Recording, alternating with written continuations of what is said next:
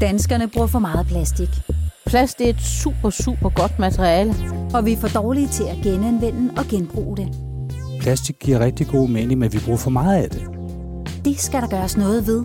Men er der virkelig noget, vi som forbrugere kan gøre ved det?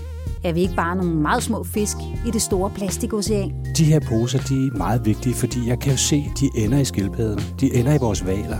Hjælper det overhovedet noget, om vi fravælger sugerøret, smider vores ispapir i skraldespanden, eller om vi lægger vores flaske til genbrug? Vi gider som forbrugere ikke at tales ned til, og vi gider ikke at nares. Vi vil have ærlige produkter. At finde rundt i, hvad der er godt at gøre, og hvad der alligevel ikke hjælper en pind, kan være så forvirrende, at man nærmest giver op på forhånd. Jeg hedder Vika Svensson, og i den her podcastserie vil jeg lave en plastikkens do's and don'ts. Vi producerer tingene, vi bruger tingene, vi smider dem væk, færdig arbejde, og det skal vi væk fra. Hør podcasten med kloden i kurven fra Rema 1000 på radioplay.dk.